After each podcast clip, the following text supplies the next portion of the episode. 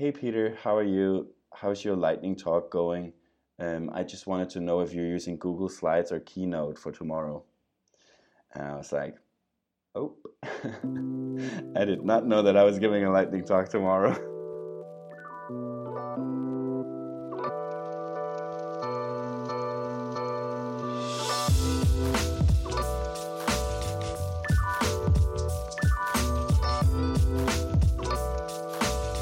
Out of Beta. The Out of Beta podcast. Out of Beta.fm. So we got a name. We do have a name. Thank you for discovering our name. What do you think about it? I like it. I think it is growing on me. I was a little disappointed when I found out that there was another never out of beta podcast in the Apple, went into the Apple search, but looks like they recorded 2 episodes in 2016 or something and then gave up. So we should quickly crush them in all search results. Yeah, we already had a few downloads from the last 2 episodes. But, yeah, I think we're close to 500. Wow. Yeah. Yep. That's not too bad for the first 2 episodes. No, I mean, it felt really good. Your tweet got a lot of traction. I'm going to tweet it out to my followers in a direct tweet as well. Once we have some buttons that apparently people really care about you having on your podcast pages. Yeah. So apparently we're still being reviewed by iTunes. Yeah, Apple, and this is all stuff we kind of learn on the fly, isn't it? Apple has a podcast review process, and it's not surprisingly as painful as getting an app approved. But it's a big podcast. They're not a very it's a small company. I can understand it takes a long time for them to do this stuff. I'm sure somebody has to stop working on the next iPad to listen to our podcast. So, maybe they just got really caught up. Yeah, they're busy. They're really busy guys. Yeah. So soon. Awesome. How are you this week? I'm good. I am insanely busy. And the reason is I'm going on vacation on Tuesday. And I have a list that is a mile long of personal to-dos and a list that's maybe a quarter mile long of work commitments that I have made that I want to finish before I go. So it's been hectic. I think that's the word I'm looking for. Yeah, it sounds like it.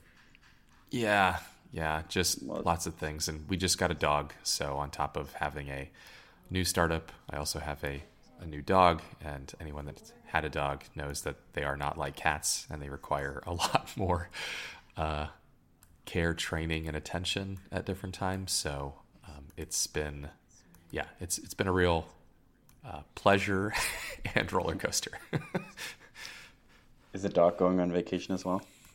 That was one of the things we had to figure out. So we decided not to because he is a rescue and he's super sweet once you get to know him, but he has not been trained yet. He didn't get that good start that a lot of dogs get. So he needs that first. And so rather than take him on a 4,000-mile trip with a lot of new people and locations and everything, we're actually going to board him with a trainer who will spend all 12 days just helping him learn all those skills. And then when we get back, she will hand Kobe back off to us and teach us things. And he will be probably ready for the next one. That's awesome. Yeah. Yes. But, even coordinating that, it's extra meetings. So, but I am happy with the progress. How about you? How's WordCamp in Berlin? Apparently Berlin is like the warmest place on earth.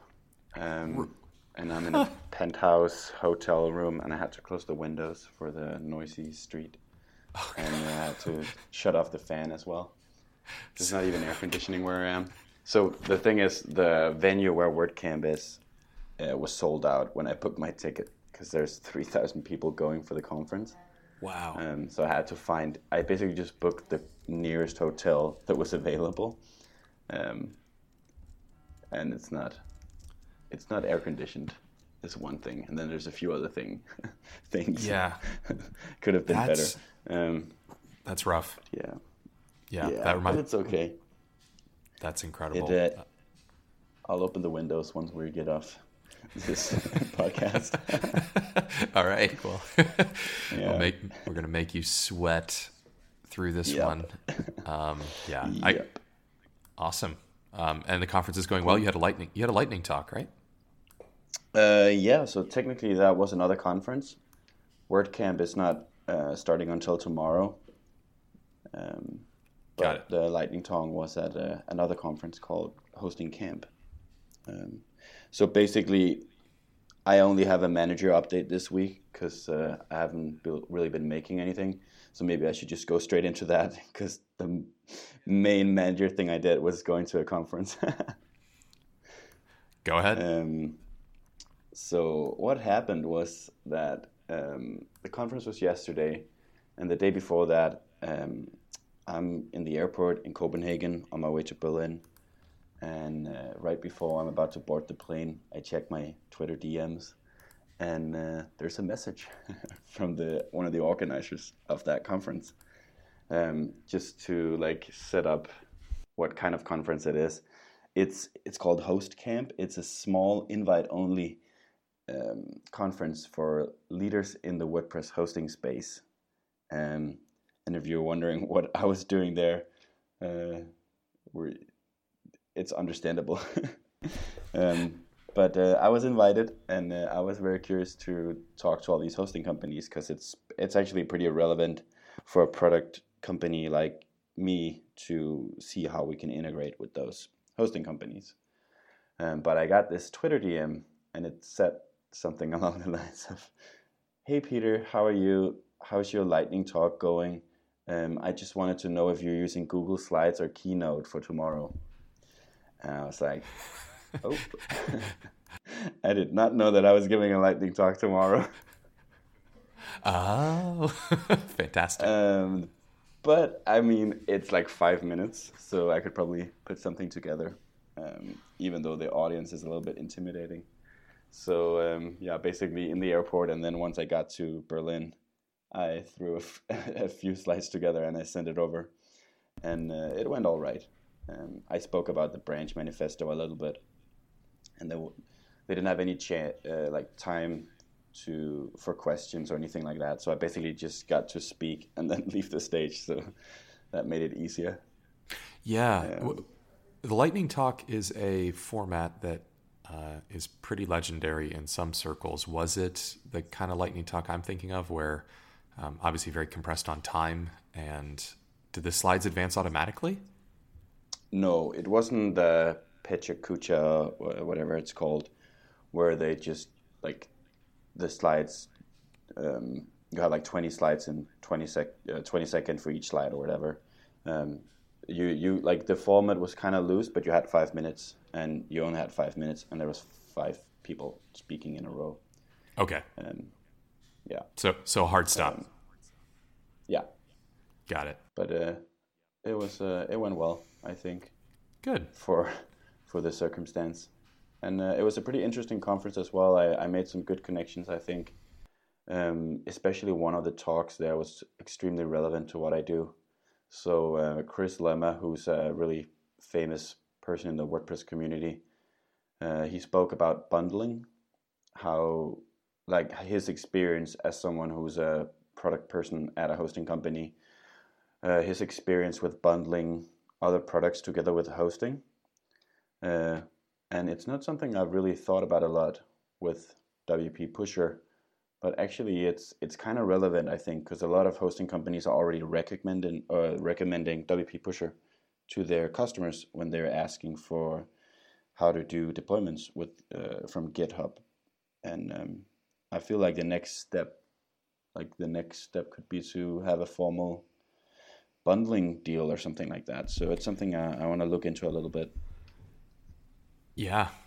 Something that I was thinking about, as you said, the number of people that were coming to the WordCamp conference was the percentage of web traffic. I'm not sure if it's traffic or websites that are hosted by WordPress. It is is gigantic. Yeah, it's a third of all websites. A third, yeah. Yeah, this had 34%. So, yeah, you have a big market, Pete. I do. And, but yeah, so far it's going well. I was invited out for dinner by someone at a hosting company last night. I had some good chats there, and then tonight I'm going, I think, to like a big agency meetup with like 70 people from various agencies, and then tomorrow is the actual conference, which is going to be really cool as well. So yeah, that's what I've been up to. Cool. On the bundling side, it's an interesting thought, because I think you have to decide, the manager in you has to decide kind of where in the value chain Branch fits, and whether or not you want to be that direct touch to the customer end user at all times, or if what you're talking about here makes more sense. And I think with the scale you're talking about, it kind of remains to be seen. Yeah, it's something to think about. I think that bundling would make more sense for WP Pusher than it would for Branch. And in general, something I have to think about a lot is how much time I want to spend on WP Pusher. Like if I want to spend any time on it at all, actually, because all the time I spend on WP Pusher is taken away from building Branch. So, yeah, interesting. Cool. How about you? On the maker side, this is, so we're recording on a Thursday. This is more of a maker week for me, and that was the intention. I was very focused on making the so I have two paying customers and two trialing customers, and on Tuesday afternoon Central Time, I'm here in Austin, Texas, I had a onboarding call with trialing customer number 2. And I spent, I think, a little bit of time Sunday night, maybe, although I really don't do that too much these days. And then certainly all day Monday and part of Tuesday, getting this account set up, or rather, writing the code that I need to have to make that account work and have everything that they need. And I'm very happy to say that that call went really well. He loved it, and he's going to be using SimSaaS for his Q3 planning. And the company is... of pretty decent size. So I think the other part that really made me happy is that it's a tool that can create value, apparently, for a company that's much farther along than my initial assumptions were around kind of the market fit for the product. So I think that means the market is a little bit bigger on the high end than I expected, awesome. Which was, also really good validation. I mean, to put it in a little bit of light, they don't have a chief financial officer yet. They're very growth-oriented and minded, and so my contact is essentially their growth leader, and he is. They've got a team. We're talking about dozens of employees, so it was really great to get that set up, to have that positive reaction. To end the call with saying, "Are you happy?" And his trial ends on July 1st, so I think I will have my third paying customer in a week or two. Nice. Yeah, that's exciting. And I'm trying to think. In the last couple of days, I shifted gears and moved over to, right as I was doing that, I got a message from a prospect. So not trialing yet, but somebody who wants to get a trial. And they're an investor, and they are very interested in how the SimSaaS can be used by an investor. So I said, right as soon as I get this done, I'm going to launch investor edition or investor mode of the product. And I'd already had 98% of it built.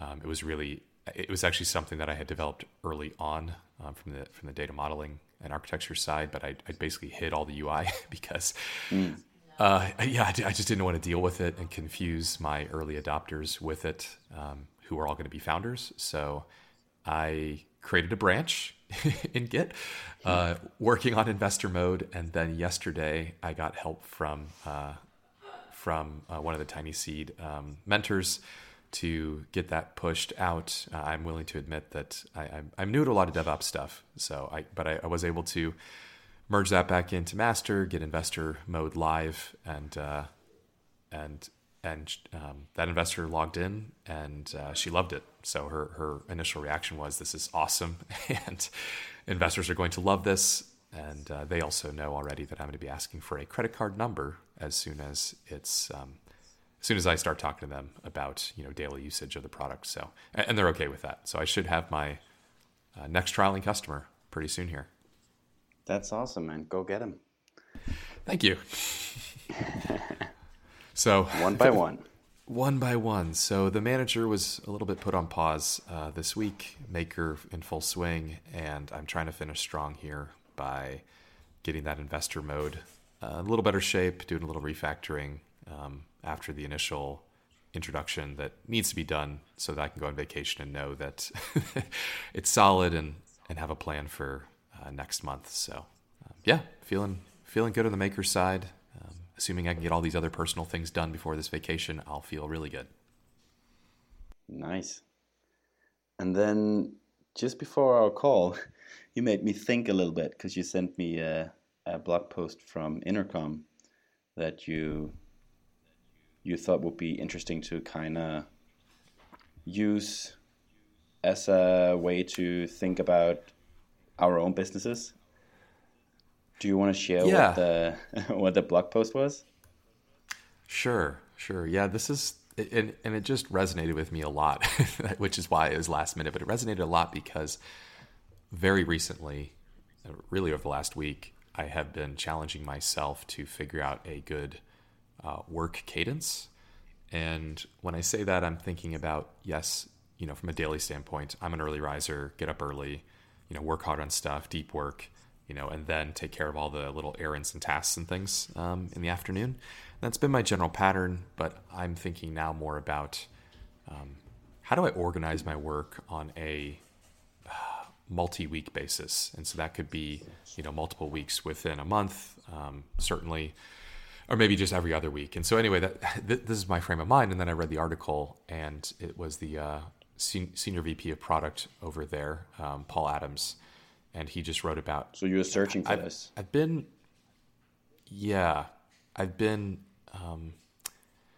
enamored with Intercom's just product philosophy for a number of years, ever since I heard Desk Trainer talk at a business and software conference. And they just seem to be really smart when it comes to product management. And part of that is product with capital P, thinking about spending time doing the things that aren't development. And I had been thinking about design. You know, design is definitely a phase. Designing the solution is definitely a phase you need to do before you start writing code.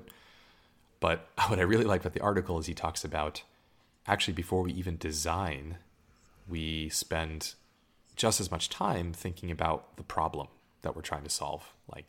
And the way that manifests in a practical way is, how do we really define the problem? What is the problem we're solving with this solution?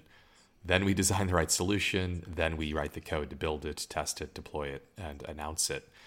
And I was like, wow, you know, it's a bit of a eureka moment for me, because it's like, yes, that is the step before design. And I think this is something that is in waterfall methodologies and agile methodologies and elsewhere. It is a phase of problem definition. This is not new, but I really like the way he described or really the way he insists on them doing that, even at a company that has tons of deadlines and goals and everything else. Like, no, we're going to slow down, and we're going to just talk through the problem and whether or not we really understand the problem first. So, I thought it would be interesting for us to link it in the show notes, but also to talk through, you know, what is the problem that Branch is solving. If it's not the grandiose, you know, single problem, what are the problems that you've defined that it's solving? And then same thing for SimSaaS. Yeah, I mean, I read the article and I thought about how, and it's not something I've thought about before really, but I think with Branch, I'm in kind of a unique situation in terms of what the problem I'm trying to solve is, for two reasons. And the one is that basically I've been running WP Pusher for about 4 years, and it's solving a very small problem that's part of the problem that Branch is solving. So I was solving a small part of people's problems, and then they would always be asking, like, okay, so now we solve this, but how do we solve this other problem? Or can you help us with this thing over here? So over those 4 years, I've gotten a lot of inputs from people describing basically what they need. And that puts me in a unique situation to basically add on to what I already have and have a pretty good idea about how many people need different things, I guess. And then the other thing is that building something like a continuous integration tool, so like continuous integration, continuous delivery, continuous deployment are all they're all pretty well described in academia, in like computer science and IT management and stuff like that.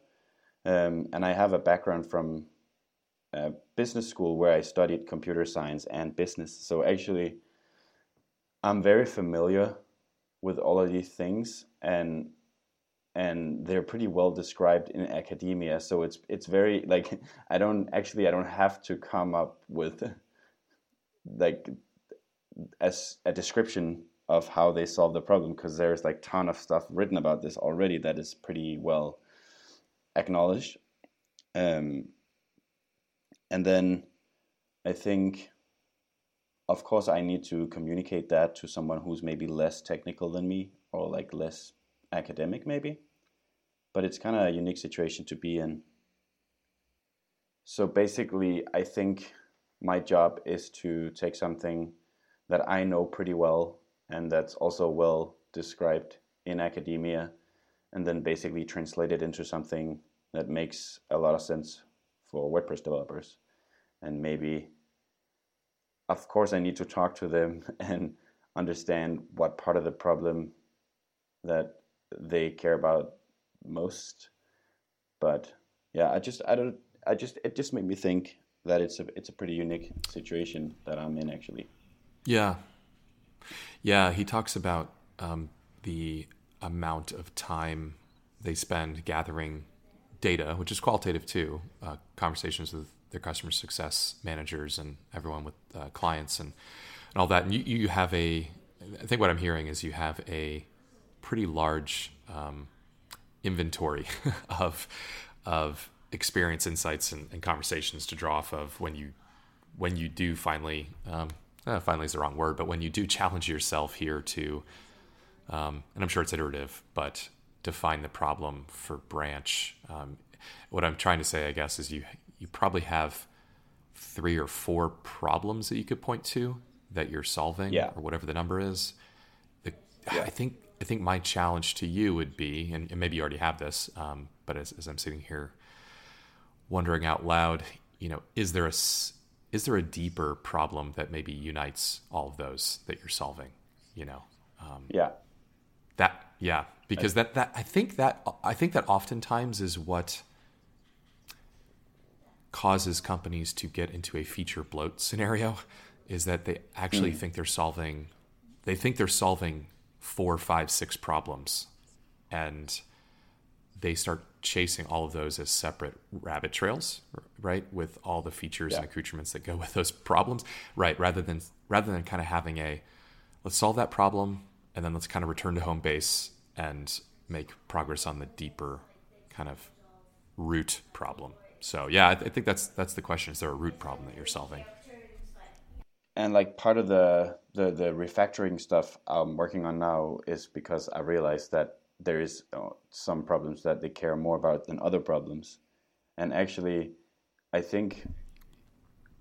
have a natural tendency to kind of ask these sorts of questions and kind of like trying to find out what the problem is. Because I was talking to Rob about this the other day.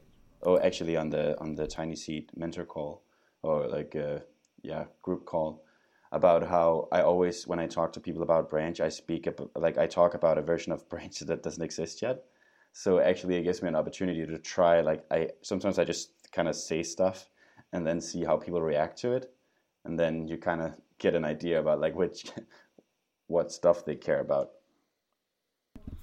Right. Yeah. So have you had some thoughts about SimSaaS?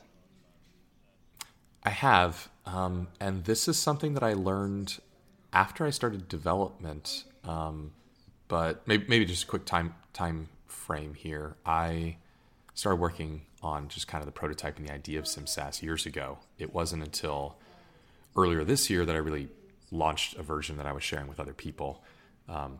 But as I was doing that, initially I thought I was going to be selling it at a lower price point to founders much earlier in their journey. So like you, frankly, like a Peter at Branch saying, you know, what kind of business am I going to have? And it was going to be more of a theoretical modeling tool, or a tool you use before you even have revenue, or you know, maybe you have $100 revenue, whatever it is.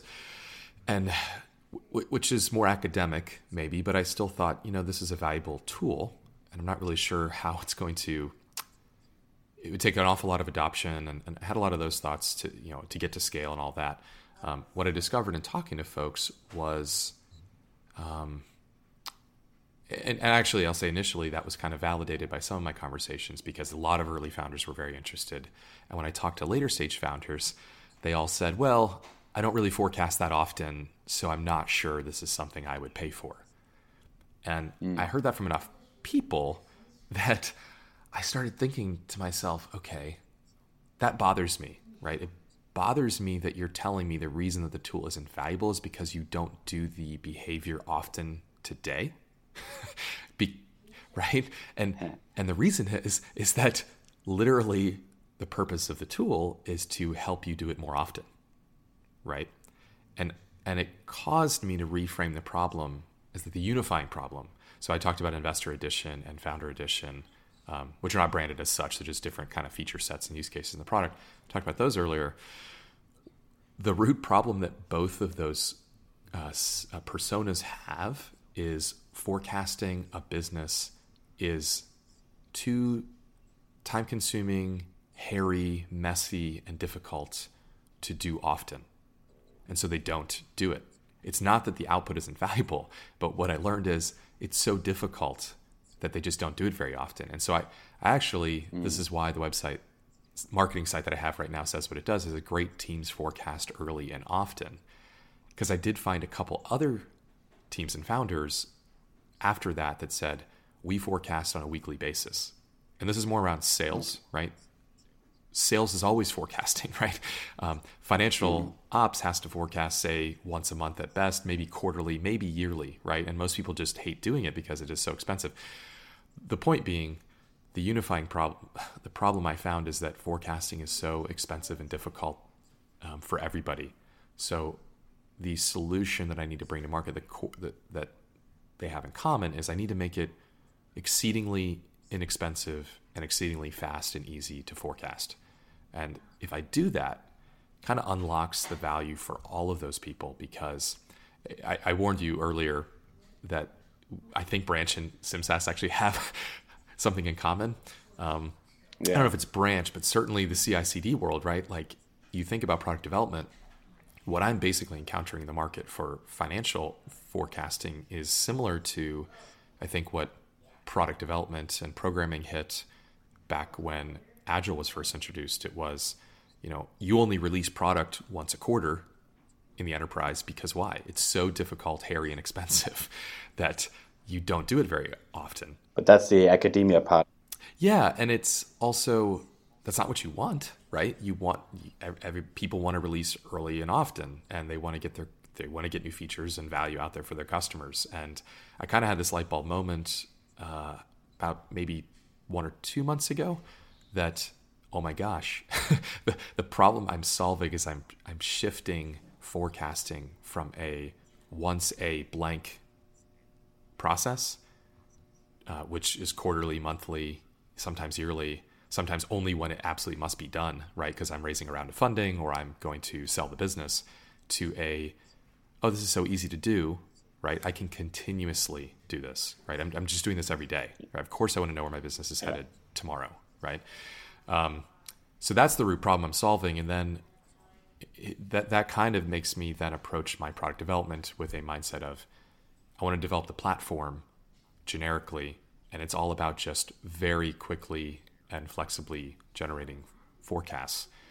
And then everything I do on top of that is just, how do I make it easy for a founder to very quickly and easily and cheaply generate a forecast, maybe while they're sleeping, right? And then how do I help them deliver that to the people that want to look at it, whether it's them, their team, their shareholders, whomever it is. And then on the investor side, it's, I want to be able to do that for 20 companies, 15 companies, 100 companies, whatever it is, but they have that in common. So that was a good breakthrough. That was a really powerful breakthrough for me, because suddenly I just attacked the objection that I was getting. And once I started attacking the objection instead of accepting it, I said, yeah, but don't you wish you could forecast easily and all the time? Oh, of course, that would be great. And then immediately it's kind of like, oh, that would change a lot of things. But it was just interesting how their knee-jerk reaction is, I don't do it often, therefore I'm not sure it'd be valuable, rather than saying, well, why don't I do it often? I think it'd be interesting in another show if I kind of took you through some of the academia stuff on how, like, some of the value points of continuous integration, continuous delivery, and we could look through some of the benefits from a software development point of view, and then maybe kind of see how many of them actually compare or like translate into what you're trying to do with financial forecasting. Because maybe it'd be interesting, and maybe it would give you some new ideas for how you can describe it, or how, like, some of the benefits that you maybe haven't even thought about, because people have been doing a lot of research on these kinds of things in terms of software development. So yeah, maybe there's something there. I think there is. That sounds like a great topic. Cool. Should we call this episode 3? I think we should. Well, until next week is probably going to be off. Yep. But after the 4th of July, the American holiday. Then we'll be back on track. Sounds good. All right. Until mid-July. Take care and enjoy your vacation. All right, Pete. And enjoy your travels, and try to cool down over there somehow. Bye. Bye.